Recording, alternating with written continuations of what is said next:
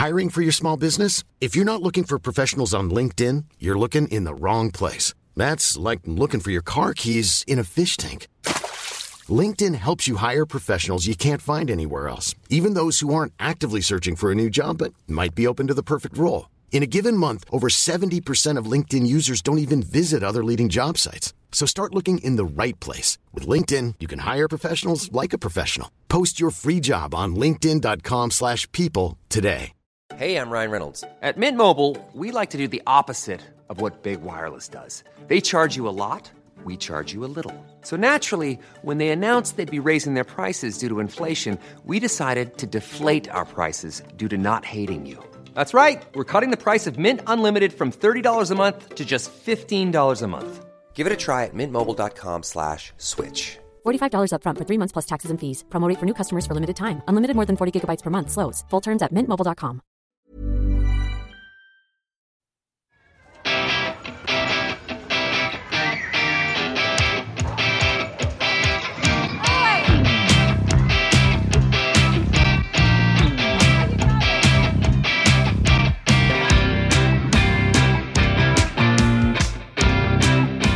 Hello, everyone, and welcome to, and try not to weep when I say this, the final episode to the series of the Proper Class podcast. I am Laura Checkley. And I'm Hannah Chiswick. And we are, of course, here to celebrate all things working class because if we don't, and seeing as it's the last one in the series, I want everyone to do this in their best Cockney accent, and you guessed as well. We're going to say who the bloody hell will, okay? Because if we don't celebrate it, everyone, who, Who the, the bloody, bloody hell, hell will? will? That was good. Wow. Oh, wow. I wish I hadn't asked. Yep. Actually, Han, just while we're on sort of the catchphrase thing, it actually dawned on me the other day after many messages from listeners, well, one, uh, that the real catchphrase of this podcast is, in fact, uh, you know, my little tagline at the end of the ep when I say, keep it classy.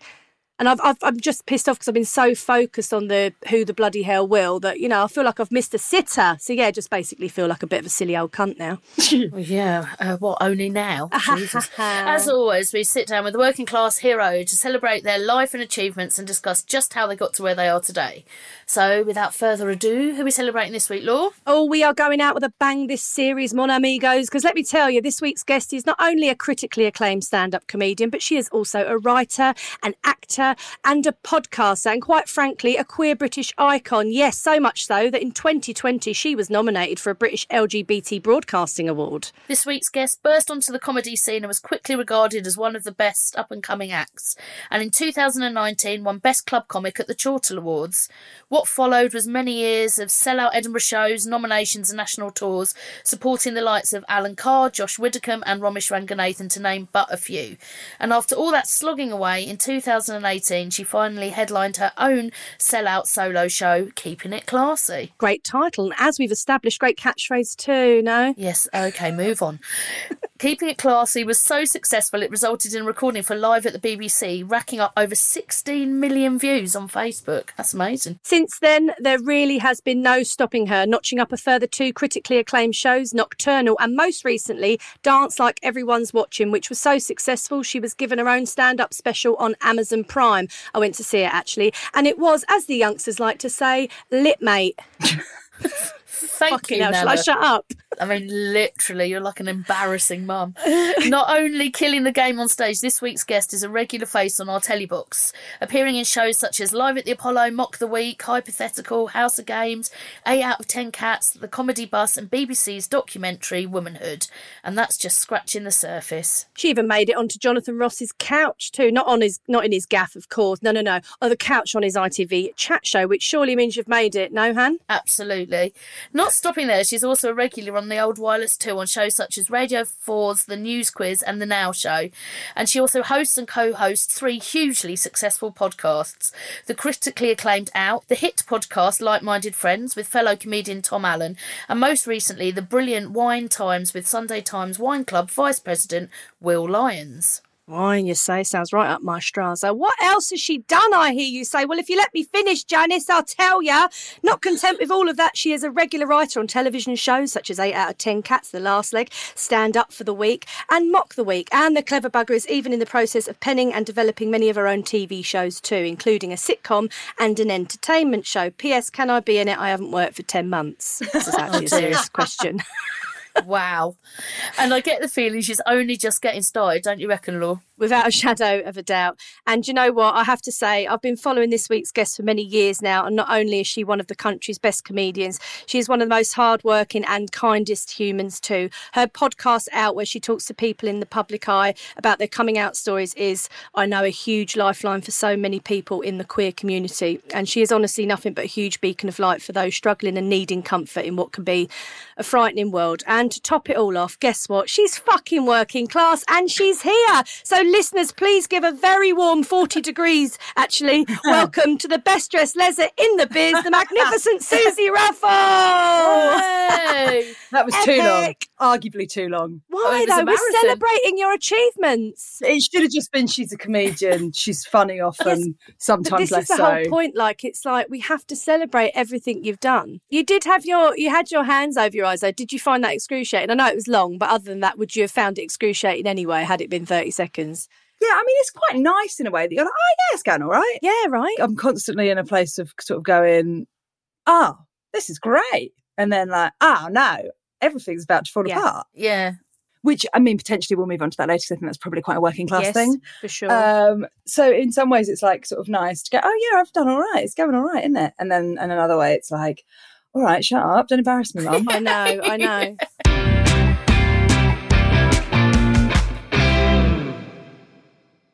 So we start every week by asking our guests if they could take us back to somewhere that reminds them of their working class roots. Where would they take us? So if you were going to take us somewhere, where where would you take us? Well, I was thinking about this because well, I well, I think we'll probably get onto this later as well. I wonder whether you, I don't know whether you grow out of your working classness. Yeah. Because my mum and dad, my dad's sort of like a geezer done good. they got a nice big gaff Yeah. now, and he drives a nice car. Uh, but it was sort of a bit more up and down when I was a kid, and so I would say a specific place would probably be in like a caravan park. So we used to have our holidays in a caravan park, and I remember going. I got 14 first cousins Oh my god. and I think we would all go. And my nanny Ruffell, who was like this big, sort of loud, colourful matron. I mean, literally colourful. She had ginger hair with a blonde fringe. I mean, what a look! I mean, I love it. what a look! And why not? Why not? Yeah. So she, uh, yeah, so she was sort of larger than life, a, a sort of a, a typical matriarch. Always had like her boys round her in that sort of quite sort of working class way, and her girls, but her three boys, my dad and his two brothers, and we would go to like a caravan site in Selsey. I mean, we're very much not a family that would camp. We're very much a family that would go into like a chalet or a or a caravan. So me and my 14 first cousins would stay uh, there. Actually, the older ones probably weren't there, but there was there was a lot of us, and probably like eight kids, all of a similar age. And what would happen is we'd all be put into one caravan, Oh my so god. that so that all the adults could go and have a drink. Amazing. So the my, one of my sort of most distinctive memories is Nanny Ruffell coming in, and I suppose she was like half pissed, but she came in and told a load of ghost stories. And then we were all like, I must have been about eight, and we were all fucking terrified, so frightened. And like she told us, she was like, "There's a ghost on this campsite," and like that, and you know, if you if you leave, like I wonder if it was like to make sure we didn't go wandering. Yeah, she was like, "I've locked the door, so we can't get in." Too terrified to leave whilst they all go on the lash. Yeah, exactly. And so I just have yeah these sort of bits of memories of being. She sounds like such a great character. I mean, she really was. She was such a, she's sort of one of those sitcom characters. If you wrote them, someone, someone that's middle class would go, that person doesn't exist. Yeah, yeah, right. yeah. Or someone that's, yeah, someone that's like upper class would be like, oh, I just don't believe that character would exist. I don't believe those Yeah, people yeah. would have, like, my dad's so much like Del Boy. I love that. I mean, he does so many things that he's like, oh, you should put that in a script. And it actually annoys me. But then at the same time, I'm like, oh, fucking hell, I should. Like, once moved people out, like, moved stuff out of the wrong house, Brilliant. Went into a flat, moved all the stuff out. Someone came back. They're like, we're not moving. It's the flat downstairs. I had to move everything back. So it was like, they were fee- like, it obviously looked like they were thieving it, which they weren't. Um, That's I love that. So when you when you picked the caravan park, Yeah. like what what made you pick there? Because obviously there's so many places you could pick. Like what what was it about I think it's park? the fact that I was with all of my cousins, and I would say that I, out of my cousins, I'm the one that sort of I've moved to London and I went to drama school and I went to do something totally different to everybody else, and everyone else has got sort of you know they work in bars or they're scaffolders Mm. or they drive a forklift, and I guess being with my cousins is when I feel most connected to that. That I'm not sort of my sort of posh London life that they'd say. Yeah. Yeah. Oh, look at her. Don't she talk nice now? Like, yeah, yeah, my family think I speak posh now. Yeah, well, and, and so do mine. And I, and I think I kind of, like, my, my accent has definitely changed since I've Yeah. lived in London and I moved up when I was 18 and I went to drama school and yeah, Portsmouth- that neutralises it, doesn't it? yeah, it? and I think because Portsmouth doesn't have a real, it's not like being Liverpudlian where people go, oh, you can sort of sell you on that. You know, there's not a specific accent. It wasn't sort of Cockney. It wasn't Essex. It was just this sort of Ports, the Portsmouth accent is sort of this strange hybrid of um, Cockney and Devon. If you looked at the vowels to look at it Yeah. phonetically, that's what it is. yeah, And so it doesn't really make sense to anyone that's not from Pompey. right. And when you went to drama school, did they try and encourage you to lose it, or did they were they like try and have a neutral accent? Was that still a thing, or Yeah, I think it probably was, but also I think that I moved up and really had like a, I really wanted to shake off that, th- my roots. I really wanted to be like everyone else. I really wanted to be. I, mean. I think there's a couple of things that were also going on at this point. I was sort of working out that I was gay. I wasn't mm. overly happy about that. I didn't also Yeah. want to be, I didn't want people to sort of know that I was from a family that, I don't know, I guess are a bit rough and tumble. Yeah. I wanted, you know, I didn't, my family didn't feel normal by comparison to everybody else's family. It's that thing, isn't it, Suze, of like, you know, obviously I've grown up gay as well and working class. And I think that it's the need to uh, fit in is so great that even the working class thing, so certainly when you go into like drama school and everyone's a little bit more middle class, Yeah. there's a few working class dotted about if you're lucky. So you just try and desperately fit in. So I think the need to fit in is greater, isn't it, than just being like a working class kid who wants to fit in, but also the the fact that you're gay on top is like I have to fit in to be liked like I really in every way. wanted to assimilate. I liked that we had to wear blacks to drama school every day Yeah. because then it was like really stripping down anything about me, what I was. yeah, And I kind of did that all the way into like doing stand up for a long time. You know, my first couple of years in Edinburgh weren't enormously successful. And I think that's because I was sort of doing an impression of what I thought a stand up was. I used to do, yeah, I was trying to do like observational stuff. I was watching yeah, you know, people like McIntyre and going, okay, so you have to like notice things, but that's not the, that's not how I'm funny. yeah. And I, my Yeah. shows were okay, but they weren't great. They were fine. They made people laugh, But I think that's because at that point, what was selling was that it was very saturated middle class. Sort Yeah. of still is really. And you're going, oh, well, they're working, so maybe I need to change up my act. I yeah, think, I think it's swinging round now. People are wanting to hear from the working class voices. But back when certainly you were starting out, when I was on the comedy circuit, I know we went through a whole change of going. Like we need to change ourselves. We need to be a bit more middle class, and you know, like we've just been to university together. Yeah. like we just felt so ashamed of, not ashamed, I suppose. Like just thought, oh, our roots, nobody gets us. But that is also not just that wasn't just your like being around a lot at that time with you. That wasn't just your sort of insecurities. People were quite unashamedly saying that out loud. Yeah. Like we Mm, always yeah. talk about you and Your double act partner, and always say like in a way you were kind of old fashioned and it was quite old fashioned working class comedy. And yet all the time people will talk about like going oh Mm. It loud, brash brash, and- crude, and it absolutely wasn't. They just already made that decision about two working class women Mm. standing up and daring to be funny. They, they'd already decided that in advance. Yeah. So I think, Yeah, yeah. I think that's absolutely true about like, of course, wanting to fit in. But I think there was a lot going on still at that time of like huge classism. And did you feel as well, Suze, obviously with your sexuality, that you'd water all of that down as well to make you more palatable, etc.? well, I mean, in my mind, the only two gay women that were on when I started stand up, you know, the only real inspirations that were queer in this country that I had would be Sue Perkins and Sandi Toksvig. Two women that are so far from who I am. Yeah. both Yeah. university educated. Uh, I mean, Sandi's from like a, you know, she's got a very sort of like interesting past and like she's Danish and she, and like, you know, I think, I think I, I get the idea that her family are sort of quite well to do. I think they both went to Cambridge. Hmm.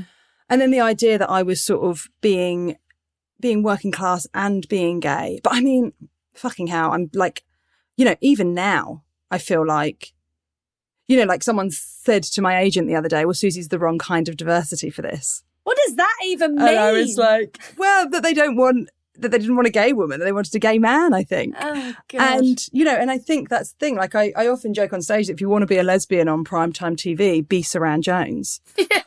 like, that's the, uh, like, because they, they, like, you know, you don't, like, and I really like her and Gentleman Jack, but like, that is literally what Yeah. people have. If you're trying to find who you are in this world, like, I just didn't see anyone that was like me. No one that was like me. no. And so I, I, yeah, I, I- assimilated to be like the boys, yeah. um, like you know, I was around a lot of male stand-ups. You mentioned before the guys that I've been on tour with, and so I just tried to do a version of that. And it wasn't until I did a show in 2016, mm, 20, 2016 or 2017, called Common, where I talked about the fact that I, I, I did basically did stories about my family, and that was the first time that I had like real critical acclaim. yeah. And then uh, I had, you know, the, the run was sold out and it was busy every single day and all of the reviews were four plus. And it was just, it, and it felt like a really exciting time for me. And all of a sudden, industry people were sort of like, oh, okay. I guess because I was being who I was and not putting on an act, they were like, oh, you're quite interesting now. But also, Suzi, they were ready for you. Let's not forget that, you know, we're a good 10 years behind gay men. Yes. Oh, Like, I know, think more than that. I think more we than had, that. yeah, exactly. Yeah. And it's just like now it's like, oh, now we're starting to see lesbians on TV in adverts and did it. So Yes. it's like also, oh, you're ready for me now, are you? Yeah, I is think so. I think so. And I think that's And also you find in your authentic self as A hundred well, percent right? finding your Talking voice about your background and, being proud yeah of it. and talking about yeah my family and what they're like and and not being embarrassed by the imperfections Yeah, right. uh, and, and actually really celebrating them like i remember when when my agent flo met my dad for the first time I, I was doing this sort of big gig at Brighton Dome. It was a big charity do, and it was to that date probably the biggest gig I'd done. Brighton Dome's maybe like 1500, 2000, something like that. So it's quite big. Yeah. And uh, my mum and dad came. It was obviously like quite exciting for them to see me on such a big stage. And then we went for a drink afterwards, and there was some famous comics there. And like they know Rom, but they've met like you know they're meeting comics. It was all very exciting. And um, I was like, "Oh, dad, this is Flo, my agent." And dad walked up to Flo and went. He was missing a tooth, and he went, "Hello, Flo. I'm ever so sorry about my tooth. A horse kicked it out." And Flo turned to me and was like, "Oh, it's all true." And I was like, "Yeah, it's all true. Like Yeah. it's it's it's not a caricature. It's real." I think you're probably right. It took a while for people to be okay with that, but I still feel like I'm not quite exactly what people want for something, or that that that sometimes going with someone like me feels like a risk. And I don't know whether that's mm. because I'm not university educated or because I'm not clever in the way of, of some comedians like sort of showing off their Yeah, yeah. academia on stage, or whether it's because I'm gay or because I'm a bit rough around the edges. Yeah, I think it's there, there- there's still certainly a way to go. I think in in the industry. Oh my god, yeah. So you tell us about your how many cousins? 14 1st Mm-hmm. cousins. And so did you all grow up? Like where where did you grow up? What was it like where you grew up? And were they all around as well? And Yeah, so I grew up in Pompey. I grew up in South, well, near Southsea. We grew up, and then I had cousins all over Pompey. And like I said, my dad has sort of done like really well. He's got a really nice car now. They've got a really big house, and it was real. Um, him and his brothers have all done well. Wow. It's like they're a very, very proud family.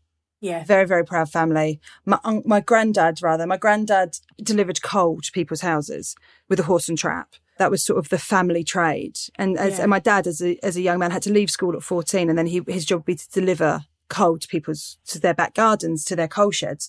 yeah. And some of the people used to make him undress to his boxers because he was dirty wow. and because they didn't want him going through the house and being dirty. Wow. And so he'd have to go through like in his pants, like it like he wasn't so demoralising. yeah, like he wasn't good enough it? Mm. to walk through their house with his clothes on in case his the soot got on. Bloody hell. Um, and my and my uncles all left school early and did that as well. And so having a bit of dough, having a bit of money in your pocket, Which they've worked really fucking hard for. really fucking hard for. And you know, they all dress really well. Oh, They're yeah. all in like a pinstripe suit.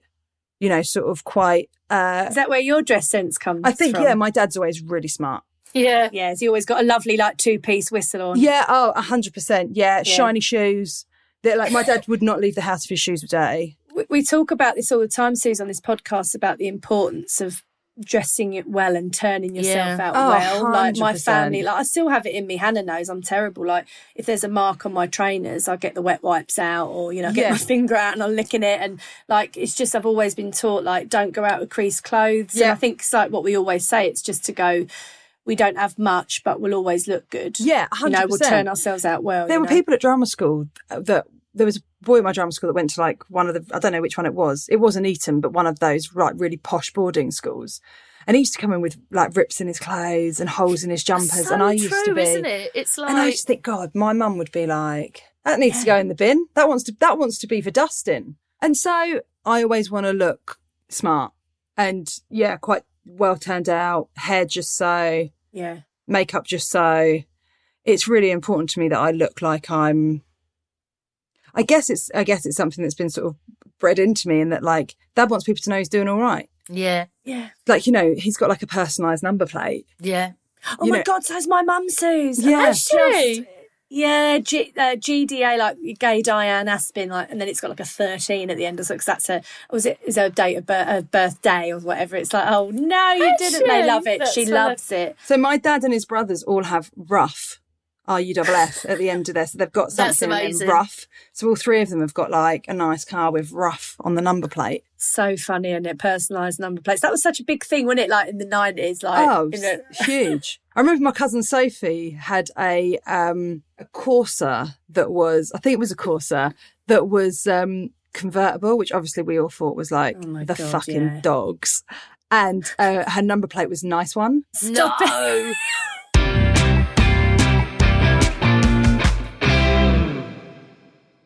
Let me take you back, Suze, to school. How Yeah. was school for you? Oh, terrible. Did you go to a normal Oh, comprehensive? Like, did you go to like a state school? Like, Yeah, of course.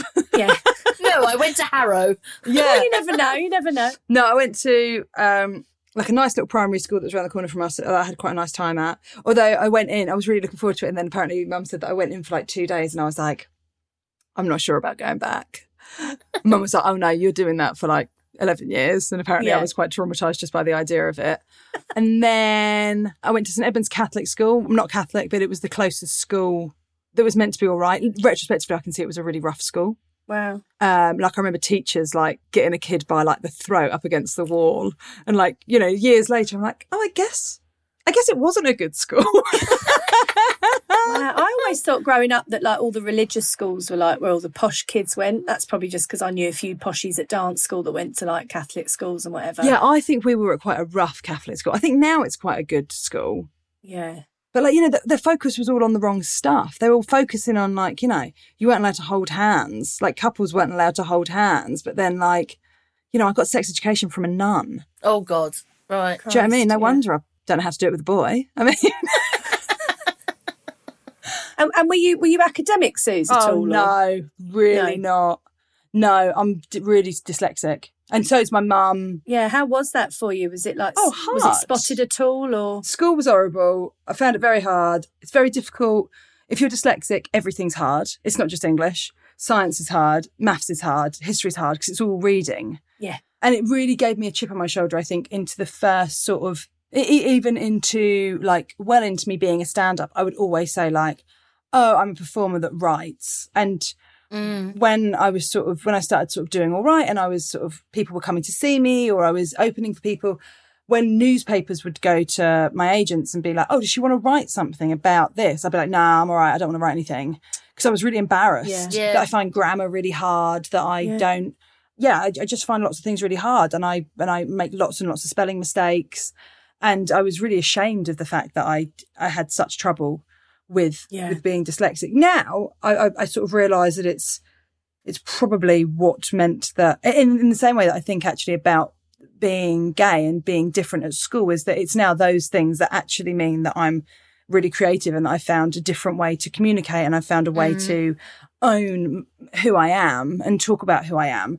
But um, yeah, I found school really difficult, probably more difficult than I let on. The thing is, like, I'm super dyslexic as well, and and I now think of it as like one of the best things. I'm a theatre director, and I absolutely know that loads of the qualities of being dyslexic are super useful. My Yeah, brain right. works in a different spatial way. I can feel and see colours and emo it sounds really wanky but feelings and things that i use in my work it's like and i can Yeah. multitask i can do all sorts of things that have become hugely useful Yeah. but the problem with education is it is just one thing Yes. and if you can't do that one thing, then you're fucked basically for 11 years of your life. And that's Yeah, what it was for me. It was like, no one ever thought I was an idiot. But they were like, you just literally can't do the things that we have to tick a box to say Yeah. makes you successful. and when you don't have the money or the infrastructure, and your parents don't really know. We didn't know back then. Our parents didn't know. My brother was severely dyslexic. My mum used to try and do spelling tests with him, but that was just like the worst thing you could possibly do. Yeah, He couldn't right. fucking spell. And but my mum was trying to do her best. But eh, back then, I mean, if you'd had a bit of money or your parents had a bit of money, they'd have probably spotted it earlier, got you sorted, and you'd have been fine. But then what happens is such a knock-on effect into your adult life of feeling fucking stupid all the hmm. time. But also, there was like a big thing when. So, if I look back on it now, like you're saying as well, there, Suzi, about your mum's obviously dyslexic, and if I look back on it, like my grandma, my dad's mum, she used to love to write poetry, but she said she couldn't read because it made her feel sick because of all the words moving around. so clearly, she was dyslexic. My dad, very bright man, but can only write in capital letters. Left school at thirteen, can only write in capitals. Very ashamed of his writing. Mm-hmm. Then there's me. I was exactly the same, but and then and now my son, and he's definitely dyslexic as well. But so different the way they are with him. When I was at school, my parents finally paid for my dyslexia test when I was like, had to pay for it themselves when I was about 16, 17. And the teacher's advice was like, don't do it. She'll be stigmatized for life. Don't do it. If anyone finds out she's dyslexic, that'll be like Yeah, yeah. the end of everything for her. They were advised like not to do it, and that is like how generation on generation is. It's it's kind of crazy. Wow. My mum told me that when she was at school, a teacher, she got so many of her spellings wrong, the teacher made her get in the bin. She had to stand in the waste paper bin and say, um, I'm Anne and I'm stupid. When my mum told me that, I nearly cried. Mum like laughed about it. She was like, "Oh, oh you know, what different time? Like different fucking time. What's wrong with these people doing that to a kid?" Suze, you know, I went to quite a posh dance hmm. school, and I mean, well, of course she been- dances. You've got to I've never been remember she dances. Of course, I went to a very posh dance school. well, of But course. the, the the woman who ran the school used to give us like spelling tests and stuff. What the dance just, school? Yeah, so like Oh, she right. like she just suddenly go like right, you spell this, you seven times eight, you da, da. and I remember she came round to me once, and um, I, I definitely think I'm dyslexic. I've never been tested, but I definitely have. I want to be tested. I've always felt really stupid. I, am slow with things, I, I, and I've only really sort of understood it through talking with Hannah and having other conversations with people. Anyway, she once turned around to me and went, "Spell caterpillar," and I just had this blind panic because I felt stupid anyway because they were all at posh schools and whatever. And I, I went C A T E R P I double L Y, and then I ah. just remember everyone turned around going caterpillar, and just this. It went in slow mo. Everyone laughing at me, and I've never forgot that moment. And and then she turned around and went, "Aren't you stupid? You're so Oh, Jesus. stupid." And it carried on for about two hours after that. When Laura still can't believe you said caterpillar. I went, "I didn't mean that. I meant AR. I meant A R or E R, whatever it's just. so I know I, how to I spell actually definitely cannot spell caterpillar. Just for the Is it record. AR or ER Oh, I don't know. Us three are never going to work fuck it out. cares? Who cares? Fucking us three are going to spell caterpillar, and who gives a shit? That's I what mean- spell check's for. Spell check, word. it's so funny how you say about dance teachers though, because I went to my dance school wasn't posh, just to be really clear. Um, but my dance teacher, they always call them Miss. Did you used to have to? We called her Miss Sophie. oh, it's so funny, isn't it? My mate Vix, her dance teacher was like Miss something. Yeah, Yeah, Miss Miss Sophie. And I remember I was like a teenager that was like unbelievably struggling at school and really struggling with my sexuality. And I walked onto stage and she went, and everyone was like doing stuff and there was music playing and we were like rehearsing, we were doing like a dress rehearsal and I walked on and she went, stop, stop, stop, stop the music, stop the music, stop the music. Suzi, could you walk on stage less like your father? Oh God! And I was 14. Can Like you the imagine? worst thing someone could have said to you in that moment, like for Can you the imagine love like, oh, God. oh yeah, okay, I'm like a boy. Oh my God. mad. And I think it like changed how I. I mean, I probably walked on like fucking Micky Flanagan. but I mean, but that's how that's how I was taught to walk. How how am I supposed to know otherwise? That's just how we walk in our family. Is that where it all began for you, the performing? Was it going to a dance school? How did you even hear about a dance school? Like, how did it all start for you? My cousin Sophie is a really good tapper. She was always a really good dancer, and my cousin Natalie, they both danced. Then I started going to a Amdram Society, which I adored. My God, it was the happiest two Amdram was when it was great, wasn't it? Oh my God, happiest two hours of my week. And we all behaved like we were in the West End. I was love it. So, you know, dramatic, isn't it? We'd arrive in like juicy couture tracksuits, take them off, we'd have leggings on underneath. It was just, it was, it was so good. It was so good. Whilst rehearsing, half a sixpence that would be put on in a boys' school for two days in the summer. I mean, love it was, it. I love it. it was, we, I fucking loved it. It was so great. And I think there were lots of people there that weren't necessarily queer, but like were different, didn't, Yeah. maybe, maybe didn't have friends at school, were always called a show off. Like that's a bad thing. I fucking, like being a show off is buying me a house. Like being a show off is fucking great. Like fuck off with you. Stop being a show off. Like yeah, being a show off is brilliant. if you can monetize, yeah. you can monetize it, or it's just you're the fun one in the pub. Fuck off. yeah, right. Um, but I, I just, I, I just loved it there, and so I would go there, and then someone said, "Oh, you can sing a bit. Why don't you go to have singing lessons?" So my mum paid for me to go and have singing lessons. They were nine pounds a session, and I knew that I was really lucky to be going. And I went to this old lady who would sort of teach you how to sing classically properly. So I had to sort of go and sing like folk songs and ba, ba, ba, ba, and Oh things like that. Yeah, sure, Uh, But I sure, loved it. I loved it. And then I used to go and do these little singing festivals that would be in a church hall with literally tens of people. And, uh, I- I- sometimes less. And, but I loved Good it. preparation for Edinburgh, isn't it? I always Oh, think. listen, I used. Hey, we've got fourteen in. It's a fucking riot. Let's go.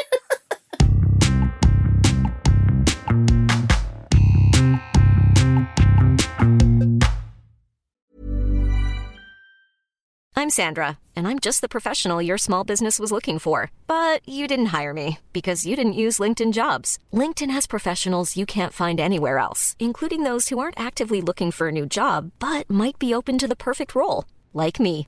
In a given month, over 70% of LinkedIn users don't visit other leading job sites. So if you're not looking on LinkedIn, you'll miss out on great candidates like Sandra. Start hiring professionals like a professional. Post your free job on linkedin.com/people today. Ryan Reynolds here from Mint Mobile. With the price of just about everything going up during inflation, we thought we'd bring our prices down. So to help us, we brought in a reverse auctioneer, which is apparently a thing. Mint Mobile unlimited premium wireless. Ready to get 30, 30, bit to get 30, bit to get 20, 20, 20, bit to get 20, 20, bit to get 15, 15, 15, 15 just 15 bucks a month. So, Give it a try at mintmobile.com slash switch. $45 upfront for three months plus taxes and fees. Promo rate for new customers for limited time. Unlimited more than 40 gigabytes per month. Slows. Full terms at mintmobile.com. Ready to pop the question? The jewelers at BlueNile.com have got sparkle down to a science with beautiful lab grown diamonds worthy of your most brilliant moments. Their lab grown diamonds are independently graded and guaranteed identical to natural diamonds, and they're ready to ship to your door. Go to BlueNile.com and use promo code LISTEN to get $50 off your purchase of $500 or more. That's code LISTEN at BlueNile.com for $50 off. BlueNile.com code LISTEN. Hey Dave, Yeah, Randy. since we founded Bombas, we've always said our socks, underwear, and t shirts are super soft. Any new ideas? Maybe sublimely soft. Or disgustingly cozy? Wait, what? I got it. Bombas. Absurdly comfortable essentials for yourself And for those facing homelessness. because one purchased equals one donated. Wow, did we just write an ad? Yes. Bombas. Big comfort for everyone. Go to bombas.com slash ACAST and use code ACAST for 20% off your first purchase.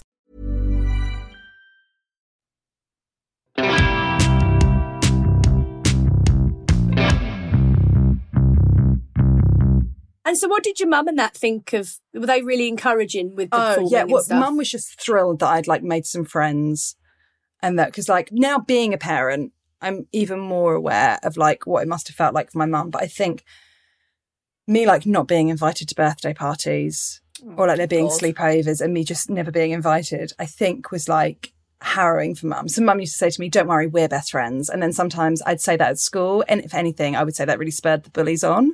Uh, be like, "Don't worry, my mum's my best friend." Oh, God, stop it. I think because of that, my mum was so thrilled that like I'd made these friends and like we put on shows and we did dance routines. Yeah, you found and your we- crowd. Yeah, and it was great. And there was obviously some gay guys there because it was Amdram. and so like I felt like this affinity to them somehow. And this is something you mentioned the podcast I do with Tom. You know, that's something that Tom and I talk about quite a lot. That like, you know, when you find someone that you're like, you're like me but different. Yeah. Can we be? This is there's something like we're kind of the same, but we're also couldn't be further from each other. Yeah, yeah. So I found some people there that were a bit more like me, or didn't care that I was a bit different. How did your parents afford it? Because I know for my mum, it got really expensive, all of that stuff. Yeah. And certainly when we were going through a difficult time financially, it was like, I was at one point, weren't sure whether I could carry on. But how did you guys deal with all of that? Was it? So if there was definitely points when like like I know there were points when bailiffs were at the door now, but Yes. at the time I I didn't know that, and I think they always like really hid it from me. I think Dad always Yeah. made sure, but like my dad worked like a fucking dog. He used to be he used to work all day. Doing a whole bunch of different things with lorries, selling lorries, buying lorries, taking stuff different places. And then at night, he was a long distance lorry driver. Jesus. So he would work all day, come home, have a bit of tea, and then go and do a shift of like driving to Cardiff and back, and then go to bed, have four hours kip, five hours kip, and then get up and do it again. Yeah. Like he just never stopped working, and he went bankrupt, and like because he had a business, and then I mean, last time, sort of what's happening now, the, the amount of families that are going to be affected by the right. interest rates going up, like the way that my dad explains it. If I say to him, "What happened? You had money," and he'll go, "Well, the trouble was the arse fell out of the lorry game." Mm-hmm. And I, I'm not entirely sure what that means. A similar thing happened to my cousin when she gave birth. But um, but the ass fell out of the lorry game, and then he, he had borrowed too much. That he couldn't sell the lorries that he had. All of his stock got repossessed. Then everything was getting repossessed. Then like our house was going to get repossessed. It was put into my uncle's name. All right. And then, like, you know, there was like, oh, like, you know, and, and it meant actually we always had a lovely house. We always had a really lovely terrace house. It was on a really nice road. We, li- you know, it, we had an upstairs, you know, it was all, we always had a lovely home and mum always made it Did beautiful. you have that home Always. throughout your whole child? Yeah, so kept hold. They you managed to keep hold of it and not lose it and stuff. Yeah, but like, I think probably in quite a dodge way. Yeah, right. Yeah, yeah. like, I Gosh, think my uncles by, just- helped. And Yeah. different people like lent him a bit of money, and he got, and like you know, and he slowly worked his way back up. But the house that they live in now, um, they live on Hayling Island, which is a really beautiful It's gorgeous. like little yeah. tiny island just off of Portsmouth, and they live in this fantastic house now. And um, my dad has always had he had this little slither of land, so he's always had horses. And I think there's very much two kinds of people that have horses. There are people that play polo, and there's people that work with them. So my my first job was doing people's weddings with my dad as the groom.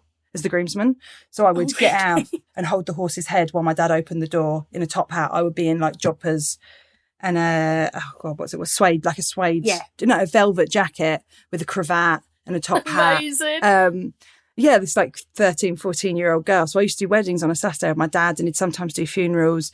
But he was, it was very much work. You know, it was his job. yeah. And, and he loves the horses as well. You know, he rides them for pleasure and would drive them for pleasure. He also used to race travellers for money. Oh wow. And um, there's actually a sign between Portsmouth and Brighton on the road that says no racing by horse-drawn vehicles, and that's because my dad and his mates used to close the road so that they Oh, that's so they so could race the travellers and he could earn hundred quid on on a Saturday morning. Your upbringing always reminds me quite of mine, not because of the horse race or anything like that, but my, my, my stepdad, you know, sort of owning business, losing everything. Yeah. We went to dance school. We did all of like, we Yeah. had very similar upbringing, of obviously being gay.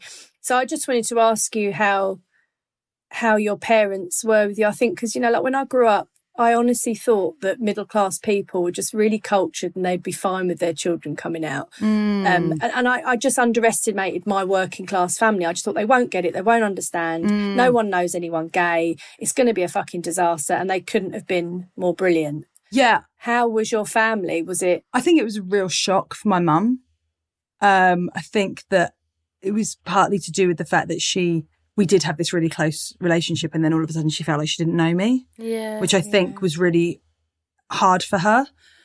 And I think it was like a real journey. They didn't know anyone gay. No. They, they, they, they knew about like, there was like a gay guy that owned like the local pub that was like Camper Than Christmas. Yeah. I just think it was so alien to them, the idea Mm. that I was different and they couldn't. My dad actually was really a lot more chilled about it than my mum. My mum had like a bit of a journey with it. She was never unkind. She was really upset about it. And I think it's mm. because she thought, well, her life is going to be much harder. Yeah. and I mean, and I think that's true to a degree. There is, you know, I talk about it on stage, but like, you know, when you're, you know, we're now gay mums, you know, we've got to think about where we live, kind of school that our little girl's going to go to. You know, we've got to think about where we go on holiday. There's 69 Yeah. countries where it's illegal. There's countries where lesbians aren't even recognized. I was filming in Morocco a couple of weeks ago.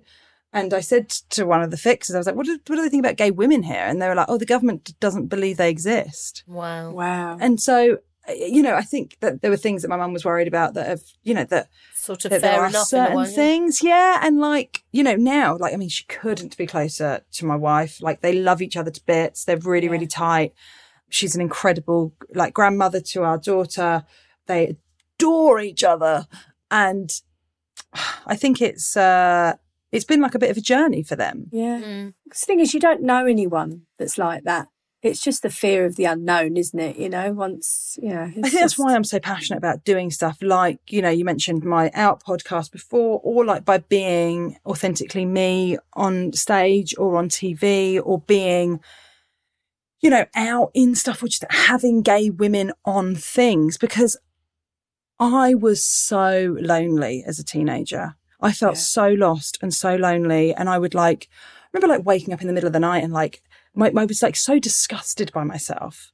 Like it would make me sick, like literally vomit sometimes. So I was so ashamed of like, oh my God, what about when all my family find out this thing about me? They're all going to hate me because mm. there was just no one like me on anything. And I think it is improving now. I think also like the spectrum of what that is as well is so important. It's like not just like you're saying, oh, there was like one very, you know, camp gay guy who ran the pub and like good for him.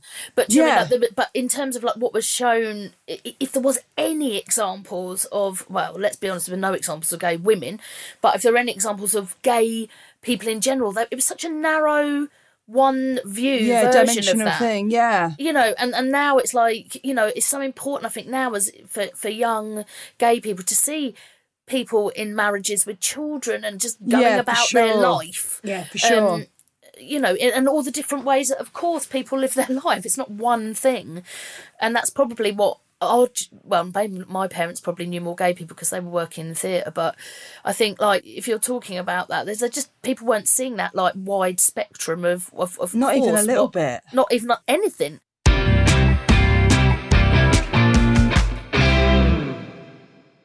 just tell us a little bit about like getting to drama school like how did you get there like what made you think to apply and what was it like when you got there were you just like what is this world or was it amazing to get away and be lost in the big city what was what was that whole sort of process I couldn't wait to get to London. Yeah. I couldn't wait to get to London uh, because it was a place where people like me were. yeah And I remember going and seeing. So when I was about ten, Mum. Uh, So I think I mean this is this sounds like quite sad, but I'm fine. Um, but because I didn't have loads of mates, um, sometimes on like a Saturday there'd be like a birthday party or something, and maybe I wouldn't have been invited. And so my mum used to organise like fun things for us to do. So she took me to see, she took me to the West End to see a matinee of Grease. So we got the train up. We went to see Grease. And I remember seeing, you know, in town, like, you know, where the, the street signs are, it says Theatreland. Yeah, and I yeah remember being like, oh my God, I'm in Theatreland. like, I was so excited by it. Yeah. And we went and watched the show and I loved it, of course. And then afterwards, um, mum said, Oh, do you want to go to stage door? And I was like, what's, what's that? And she said, oh, you'll be able to see all the girls that are in the show. And I was like, yeah, yeah, yeah. And I remember seeing the girls that had been the pink ladies and like on a different day, it wouldn't have happened, you know, but they, something had obviously happened in the show. Maybe something, someone had got something wrong or there'd been an on running joke on stage. They fell out of stage door, l- like laughing and like cr- like tears running down their face, and they all had their they had on like scarves oh, around their head to keep their hair ready for the for Yeah, the second show show. yeah. yeah, and they sort of still had some of their makeup on. They're like you know like their little flicks and their eyes Yeah, and stuff. yeah. And I remember looking at them and thinking, that's their job. Yeah. That's what they do. They do that every day. They're doing that again tonight. And then they're going to come back tomorrow and do it again. And then they're going to come on another day and do it again. And then that's what they do every day. And I just remember being like, that's magic. That's magic. And so, she was bitten by the theatre bug. and that was it. That was it. Yeah. And now, like even now, I think like my one of my big ambitions is to be is to do like a, a musical in the West End, so that I can like feed that ten year old girl I'd inside fucking of love to see you in a West End musical. I'd love to see that. So then I found out about drama school And then I started getting, from when I was about 14, I started getting the prospectuses of all the drama schools. So I had like all of Mountview's, all of like all these different ones, Rada's different ones. And I got in to ALRA and I, I remember I'd already got into ALRA and Who I went. helped you with that, Suze? Do you have a teacher that helped you? Yeah, I had, like- um, I had a, there was a drama teacher that was like a friend of a friend who came round and helped. But then also I had a teacher at college who was really good. Yeah, And there had been lots of people that had gone from Chichester, like not lots of people, there'd been a handful of people from that had gone from Chichester College to drama school. So I decided to go out of Portsmouth for college so I could meet some new people. And I had to sit like on a, on a train every day for 25 minutes, but I knew that that course was really good for drama. And they had a theatre, which was the most Wow. important thing. I mean, yeah. Eh, you know, like a 50 seat studio, but in my mind, I was like, they've got a theatre. yeah, We could put on shows. absolutely. And so I got all the prospectuses and I remember going, I'd just got, I'd got into ALRA and then I went for an audition at RADA. and like, and I found that very overwhelming. Like, you know, to your left, it's like Richard Attenborough. To your right, it's the Queen. You're like, oh, okay, I'm here, am I? and, um, and I didn't really know, like, there were all these pictures of, you know, Dame Judi Dench as a teenager. when I went to RADA, I'd felt so out of place. It was so I thought, not what for the me. I would still doing? feel out of place now, I'm fairly certain. 100%, And I'm a theatre yeah. director, and some of those places still make me feel like, oh, I don't know, it's just something about the fabric of the buildings. It's just, Yeah, just it just immediately wasn't- feel like you're in the wrong place. yeah, I just don't think it was for me. And I loved drama school. I, I absolutely loved it. I didn't, um, it wasn't, you know, the one that I went to wasn't the best in the world. Um, it's actually closed down now, but fuck, I loved oh, I it. know. I it was, that. It's so sad. it was great. I had such a brilliant time. I made friends for life. It's where I came out Yeah. and, and all my friends were lovely. Why wouldn't they be? But I was very scared of telling some of my sort of very girly friends that I'd met who were actresses. I always opened with, by the way, I've never fancied you. Uh, yeah. I always opened with that. Um, so how did comedy start then? Obviously you're at you, you know, you're at drama school, presumably you just wanting to act. And I mean, you know, obviously you were funny, people telling you you were funny. I, I mean, I, the, I, I graduated into the recession. Great. So I graduated as all the theatres were closing. So I remember being in our final year and the teachers being like, oh, another rep's closed and another thing's closed. And then there weren't even that many student films being made. Like it was really hard to get an audition for anything. And so I graduated without an agent and I was working, working in pubs, working in bars, uh, waitressing, doing a bit of, I, I had a couple of admin jobs. Fuck me. I was terrible at them, but I had so much chat and I would always make people a cup of tea that I never got the sack. But fuck me, I made so many mistakes. I always had to stay late to like, because I'd fucked up something or other. How did you find sticking at it, Suze, financially? Like we always talk about sustaining this industry and how difficult it is. Um, like, do you know what? I had a amazing girlfriend who's still not my girlfriend now, who's still one of my best friends, and me and her moved in with her mum and dad, yeah. and they were really, really supportive. And actually, I owe them an awful lot. Um, I'm still really good friends with her, and she, and she was the person that said to me, "You should give stand up a go." Wow. She was the person that was like, you know, I was just desperate to to, to perform, and I and I was funny enough. I think some stand ups, I guess, are funny all the time, but you, it is a craft. You do have to really work at how you're funny Of course. you know, I knew I could be funny in chat. And then I got this little gig, unpaid, of course, uh, at the Soho Theatre, being an actor for their new writers course. Okay. So you go in and like have a go at the scripts. And it was like a little project, but it was great because I felt like I was working. yeah. And then they were putting on a fundraiser one night and they were like, okay, before we go, does anyone want to do anything else? And I'm not kidding when I say, I'll do stand up leapt out of my mouth. It hadn't even really occurred to me that I'd really wanted to do stand up. I think Wow. Faye had maybe said to me at some point, Oh, you should give that a go. Or we'd been to see comedy. So my first ever gig was in the upstairs room at the Soho. Not a bad first gig, Suze, eh? And I, and I made people laugh. And then the next gig was at a place called the Lion's Den. And I think I had to pay to play. I think it was two quid to get on, wow. Wow. which happens. I, don't, I think it happens less now. And, but there was a period where you had to pay to play quite a lot. And how long did it take you before you started getting paid for it? Before you thought, okay, this is actually gonna, this is gonna might make me a living. Well, this sort of it leads into my my agent, my, my brilliant agent Flo. Um, she had gone to a place called the Comedy Cafe to watch her friend, who she'd gone to, to university with, John Kearns, on stage. Oh yeah, yeah. And he was in a double act at that point. And she saw me and thought that I was quite good, or thought that I had something. But I only had ten minutes of material. Wow. And then I went and had a cup of tea with her, uh, with her and Addison Cresswell, who's who's no longer alive, but he was he He was uh, one of the owners of Off the Kerb, him and another guy, and um, he was very upfront with me about it. He was like, "It's you know, it's it's hard. You'll have to gig everywhere. You'll have to be able to gig in any room in the country, you know, and it will be and it will be a, a long journey. And there'll be other agencies that put you on TV straight away, but we wouldn't. You know, we really we were about nurturing you. And so I've been doing stand up at that point for probably about eighteen months. And I remember him saying to me, "How much do you earn a year?" And I said, "I, I earn thirteen grand a year." Uh, that was what I was getting in my day job at the time, 13 grand a year. And he said, okay, jack it in. You'll make 13 grand in- from comedy in the next year. and I did. And that was it. And so I just gigged everywhere. Anywhere they would send me, I'd jump in my car. I, and, and like, it would be insane. I would do like Aberystwyth to Liverpool. Yeah. Like that would be my week. Aberystwyth, Liverpool, Norwich, London. But you still do that, don't you? Like I see you often. I mean, I'm, you're going to different kind of gigs now. yeah, but I'm stuff, still but all over the shop. Comedians work so fucking hard. They yeah, you really got to graft. do. It's, it's a real grafter's profession. Yeah, you got to really put the time and effort in, and um, yeah, you really go over the shop. And so I was so lucky that I was seen by this agent who then, you know, supported me. You're very lucky if you find an agent that supports you in the ups and the downs. She's always been my my biggest cheerleader in times when no one was interested, and in times when lots of people were interested, and that's the thing with this profession. There are there are summers and winters and springs and autumns, and you know I want to be a comic forever. So there'll be bits when people are booking me for lots of stuff, and there'll be moments when people aren't. And I think if you've got someone in your corner that's always that always thinks you're good, because I think without Flo, I actually would have given up quite a long time ago because I f I there were there were there were points when I just wasn't working, and I found it really really hard. And I remember crying to her in a Whole Foods. I've never told this story before. I'm sure she'll be fine with it. I hope she is. I cried to her in a Whole Foods after an That's Edinburgh. quite middle class. Where Whole Foods, In a Whole Foods, yeah. Um, very middle class. it was very middle class. Um, I think she was getting us a shake. and I said to her, I, I, I think I might give up. And she was like, Oh, I think like honor the dates in your diary.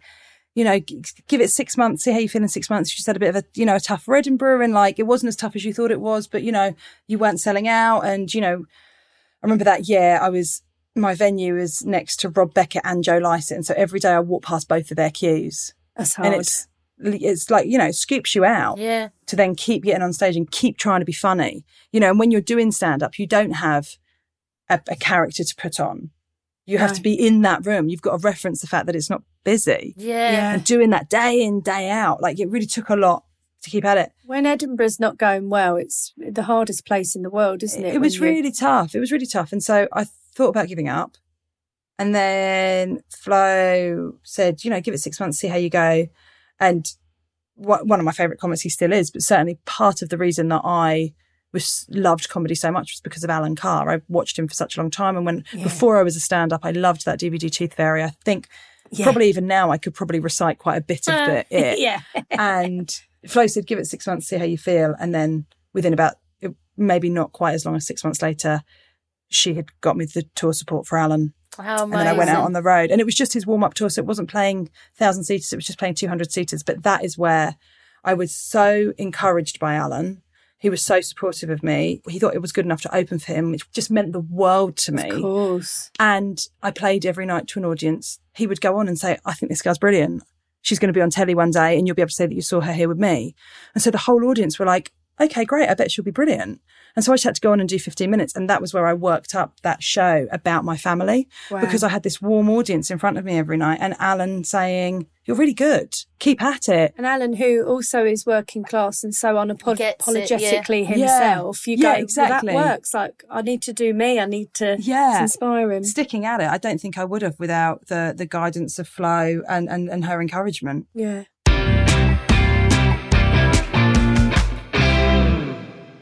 There are so many things I'd love to ask you, but uh, we can't keep you hostage for the rest of your life. But the um the thing that I'd I'd really love to uh, speak about is something that you actually mentioned at, at the beginning of of the podcast day, which was about how uh, your life has changed. Obviously, you've like enjoyed a level of success, and you're probably living in a different area, in a different lifestyle, and in a different way. And now you're a parent yourself. And two questions really: Do you still feel working class? And also, do you think your daughter's life will be a very different upbringing to your own? Oh, great questions. So, um, Discuss. point one. Firstly, I'd like to say, um, I I find it. Do you know what? Someone the other day, someone said I was asked to do a panel on working classness. Oh, it was a thing that you guys did at Oh, the, at the Hoxton Hall? At the Hoxton Hall. And my first response is I went back to them and I said, I think it's disingenuous for me to talk about. I can certainly talk about a heritage being working class, but Yeah. there are comedians like Tom Mayhew who is talking about being working class right now and how it feels and, and how you know what's going on in government is sort of how shaping his existence. And i think it's really far more important to talk to someone like him or not him specifically but someone like that Yeah, who is yeah, living that yeah. life right now. And so i think it's really important to to sort of uh, to, to reference that. But then other people have said to me oh no if you're working class you're working class Mm-hmm. like if you you know if you've gone through that if you know the struggle if you know what it's like if you've got that kind of family you know if you've got families where some of your family members are cleaners Yeah. you know and now it's like full circle because now i've got a cleaner you know it's Yeah, it's, yeah. A, it's a weird thing and it's I have that sort of working class guilt and that like when my cleaner comes, I'm like, do you want a cup of tea? Do you want anything? Let me get you something. Do you want a nice lolly? So what in it? In it? Oh, can I do anything to help you? And I think she's a bit like, why don't you just chill? Like I'm doing my job because I want to her to know that I'm nice. Do you know what I mean? Like I don't Yeah, want to be Yeah, yeah. or like that I appreciate her. Yeah, you know. yeah, but. I think I don't. I don't know. I don't know whether is is it a financial thing? Do you get to a certain financial level, like my mum and dad having their nice house, and going? I mean, they've got a nice house, but I mean, they can't give me a deposit for a house. Like you know, they can't give me any money. Like you know, not that I'm asking for money for them, but it's, it's still a different thing to a lot of my friends that are from wealthy families where they're like, oh, my parents gave me X amount so that I could get on the property ladder. Like that's not going to happen. But we've all sort of done all right. I guess I feel like I've I've got working class bits in me. I certainly don't feel middle class. Yeah, that's the thing, isn't it? Yeah. So then I don't know where else I fall. Yeah. Um, It's such a tough question in a way. I mean, for me, it's a feeling and who I gravitate towards. Um, going home is hugely important for me to be connected still with my family. mhm. And, you know, I still go down the cricket club, talk about the cricket club all the time. That's like a, it's like a pre, like a resetter for me going to those places. Mm. Um, but I know I live a middle class life now Yeah. but I feel I can't ever remove that feeling of what it was when we had nothing. I can't ever remove that feeling of feeling like little Laura with no money, surrounded by loads of posh people, feeling Right, stupid, or I don't know. And it's such an interesting question, isn't it? Because no, technically, I'm not working class, and like you said, you know, I'm not living a working class life now. My family are, and I'm very connected to that. But for me, it's like a feeling. It's still in my bones. I'm hmm. connected to, I'm very connected to my roots, but I'm not living a working class life. Yeah, I think that I'd probably feel similarly. I think that thing of like worrying about money, like I feel like that's something that like certainly my friends that had quite privileged childhoods, and I did in many respects. There were just like you know bumpy moments, and I was very privileged, Yeah. and you know I was I was spoilt with love. I know that yeah, much. Yeah. But being working class doesn't always have to be bleak and miserable, right? No, exactly. Yeah, but I think that's how often how it's painted. Yeah, definitely. exactly. You know, yeah, like exactly. like it's fucking Angela's ashes. Yeah, exactly. But yeah, so I think that there was certainly um that there's there's definitely part of me that's like like I'm always grafting. I can't say no to money. no. Like I find it very hard to say no to money.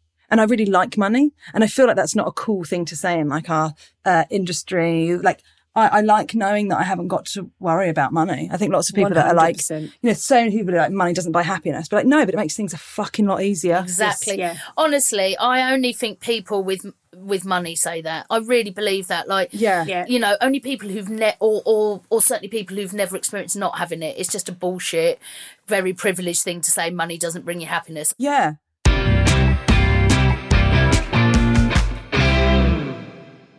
So we're going to have to let you go in a second, but just one last question we always like to finish up on. Sure thing. Obviously, we've been celebrating you and your and your brilliant success, but we like to ask our guests each week if there's a working class hero they'd like to celebrate today. Who is that for you, Suzi? Well, I mean, in the world, it would be Kathy Burke. but I think my dad, because he's had to, my, my dad is such a fucking inspiration in in that you can't keep that man down. No. My God, you can't keep that man down. He has been dealt so many tough cards of like losing everything, getting it back, like different thing. Like he's had things thrown at him left, right, and centre. You know, done some dodgy bits here and there, got in a bit of trouble, and he always bounces back. Yeah. He always bounces back. He has that real Del Boy mentality of this time next year we'll be millionaires I love that. and he really believes it. He really believes it. He's always got something going. I'm going to sell this. I'm going to do that. I'll tell you what's going on over there. I'm going to, I've gone into this deal with this mate and this is happening over here and that's going to happen there. And if that comes off, fuck me, we'll be laughing. And he has been saying that since I was like five and he still believes. Okay. I'll give you a really lovely example. Right. Okay. So their house now, I mean, I've made it sound like it's a fucking mansion. It's just a really nice house and it's by a bit of land. So dad had this little slither of land, right? And when he went bankrupt, like he, he, sold it to someone who could sell it back to him eventually, like, you know, so that he could get his, and it's where he kept his horse. Or if he had two horses, that would be like the working horses that he had or that he was buying and selling stuff. Had this little tiny bit of land. And when everything went wrong and it was really tough and he was really on the bones of his ass, he would still go over and feed his horse and, and do whatever else. And one day mum went with him and he said to my mum, one day we're going to live in that house we're going to live in that house. We're going to, I'm going to be the bloke in that house. And 17 years later, he bought it. That's Oh, I amazing. love that. And like, and, and it was like so many people would have given up at year 10, at year 12, at year 15. He's like the original manifester, right? yeah, like, yeah, but he wouldn't know what that word means. No, Like, I'm not course gay. not. I'm not a manifester. No, Uh, but it's so wonderful, like the tenacity to just keep going. We're going to get this. We're going to, and the hope and the ambition. and I think the- like, you know, saying about stand up and like, you know, the tougher times, like he was always like, be fine. You're funny. Be all right. He, he- yeah. And so he's always been, he's the one that I would ring at like, like he, he also is like, he sleeps really strange hours and that like he'll often be up at like three in the morning and watching like a documentary on murder. Cause why not? Yeah, sure. And cause it could be worse. It could be Um, worse. it could be brown bread. And um, and sometimes I would ring him when I was like driving five hours home from a mediocre gig that paid me 150 quid and the petrol's 45. yeah. Um, and I'd ring him and like we'd have such a laugh. Oh. And, and I think he's he was more proud of the miles I was doing than of And the actual payoff. The, the actual, than the actual gig. I love that. I love that so much. And um, what's your dad's name? Rolly, Rolly. Rolly Ruffell, Rolly Ruffell. Oh my God. What and a he's got a name like that. Rolly Ruffell, Marty Ruffell, and Ricky Ruffell. I love The that. boys, the boys. Well, Suzi, we are celebrating you as well as your dad, Roly Ruffell. Roly? Yeah, Yeah, I want to say Rolo. Who was Yeah. Rolo? No, Rolo's a chocolate. Rolo's a chocolate. Just he's chocolate. called Rolly because my granddad used to give, he's called Roy, but my granddad used to get a packet of Rolos. I mm. think he thieved them from the shop every week when he went to pay for like the lecky and stuff. And uh, my dad would be in charge of sharing them between him and his brothers and sisters. Oh, and so they called him Rolo. And my cousin couldn't, my auntie couldn't say Rolo. She said Rolly.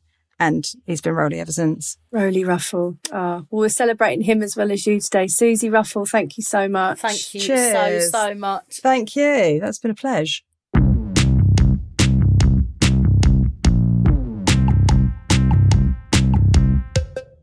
Well, Lord, there we go. What a way to end the second series. I know. I mean, obviously, I've known Suzi for such a long time, and we have. It's so mad that we have such a similar upbringing. Don't you? Blimey. Yeah, God. Like in so many ways. Yeah, I really felt that. Yeah, and it's just like so interesting to hear. Like I don't know, it's just so it's it's lovely when you you meet like minded people and they've had a similar upbringing. They just sort of get it. But interesting that she really struggled with the question of feeling working class. Well, it's interesting because she I brought know- it up herself at the beginning, Yeah, didn't she? yeah, so yeah. it's obviously something she's wrestling with, and it's what's been so interesting, isn't it? Like you know, we've always I've talked about my like you know. Am I working class? My mum's quite middle class. My dad's very working class, and then, like, my life's probably a mixture. Actually, I probably Hmm. am still quite. I probably live more of a working class life than you, but you probably have more of a working class background. It's so fascinating, yeah. all of that, isn't it? It's Yeah. like, And yeah, that's why we do it. That's and why to we show do all the it. in exactly the same way as I feel like she was talking about her sexuality. Same thing about class, really, about showing all the different shades of that and different. You know, it doesn't all have to. be, She was saying bleak Angela's ashes. yeah, exactly. And also, like another example, I know we've had this a lot this series of finally going, do you know what? I'm just going to be my authentic self and then it going well for her. It having Yeah. a bit of a turnaround. yeah, and a, that's and a- been a real thread, hasn't it? It has, yeah. That's it, Han. Last one of the series. What a series! I can't believe it. How lucky are we? Oh, we're so lucky, and we've got so many more guests that we want to interview, and we will, and we will be back. Oh, within a spit and a cough. Let's hope the world hasn't burned by then, eh? or ourselves. or ourselves. Until then, thank you for listening. Remember, you can follow us at the Proper Class Podcast. You can email us at properclasspodcast at gmail.com. Any thoughts, anything you want to throw our way. And listen, until we see you next time, Hannah, go on, you can say it. Say the, the new catchphrase. Keep it classy. Good.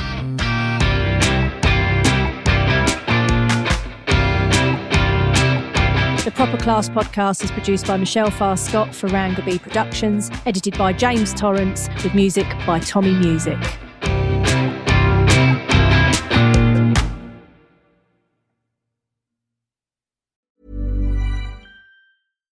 Hi, I'm Daniel, founder of Pretty Litter. Cats and cat owners deserve better than any old fashioned litter. That's why I teamed up with scientists and veterinarians to create Pretty Litter. Its innovative crystal formula has superior odor control and weighs up to 80% less than clay litter. Pretty Litter even monitors health by changing colors to help detect early signs of potential illness. It's the world's smartest kitty litter. Go to prettylitter.com and use code ACAST for 20% off your first order and a free cat toy. Terms and conditions apply. See site for details. Planning for your next trip? Elevate your travel style with Quince. Quince has all the jet setting essentials you'll want for your next getaway, like European linen, premium luggage options, buttery soft Italian leather bags, and so much more. And is all priced at 50 to 80% less than similar brands. Plus, Quince only works with factories that use safe and ethical manufacturing practices. Pack your bags with high-quality essentials you'll be wearing for vacations to come with Quince. Go to quince.com slash pack for free shipping and 365-day returns. Even when we're on a budget, we still deserve nice things. Quince is a place to scoop up stunning high-end goods for 50 to 80% less than similar brands. They have buttery soft cashmere sweaters starting at $50, luxurious Italian leather bags, and so much more. Plus, Quince only works with factories that use safe, ethical, and responsible manufacturing. Get the high-end goods you'll love without the high price tag with Quince. Go to quince.com/style for free shipping and 365-day returns.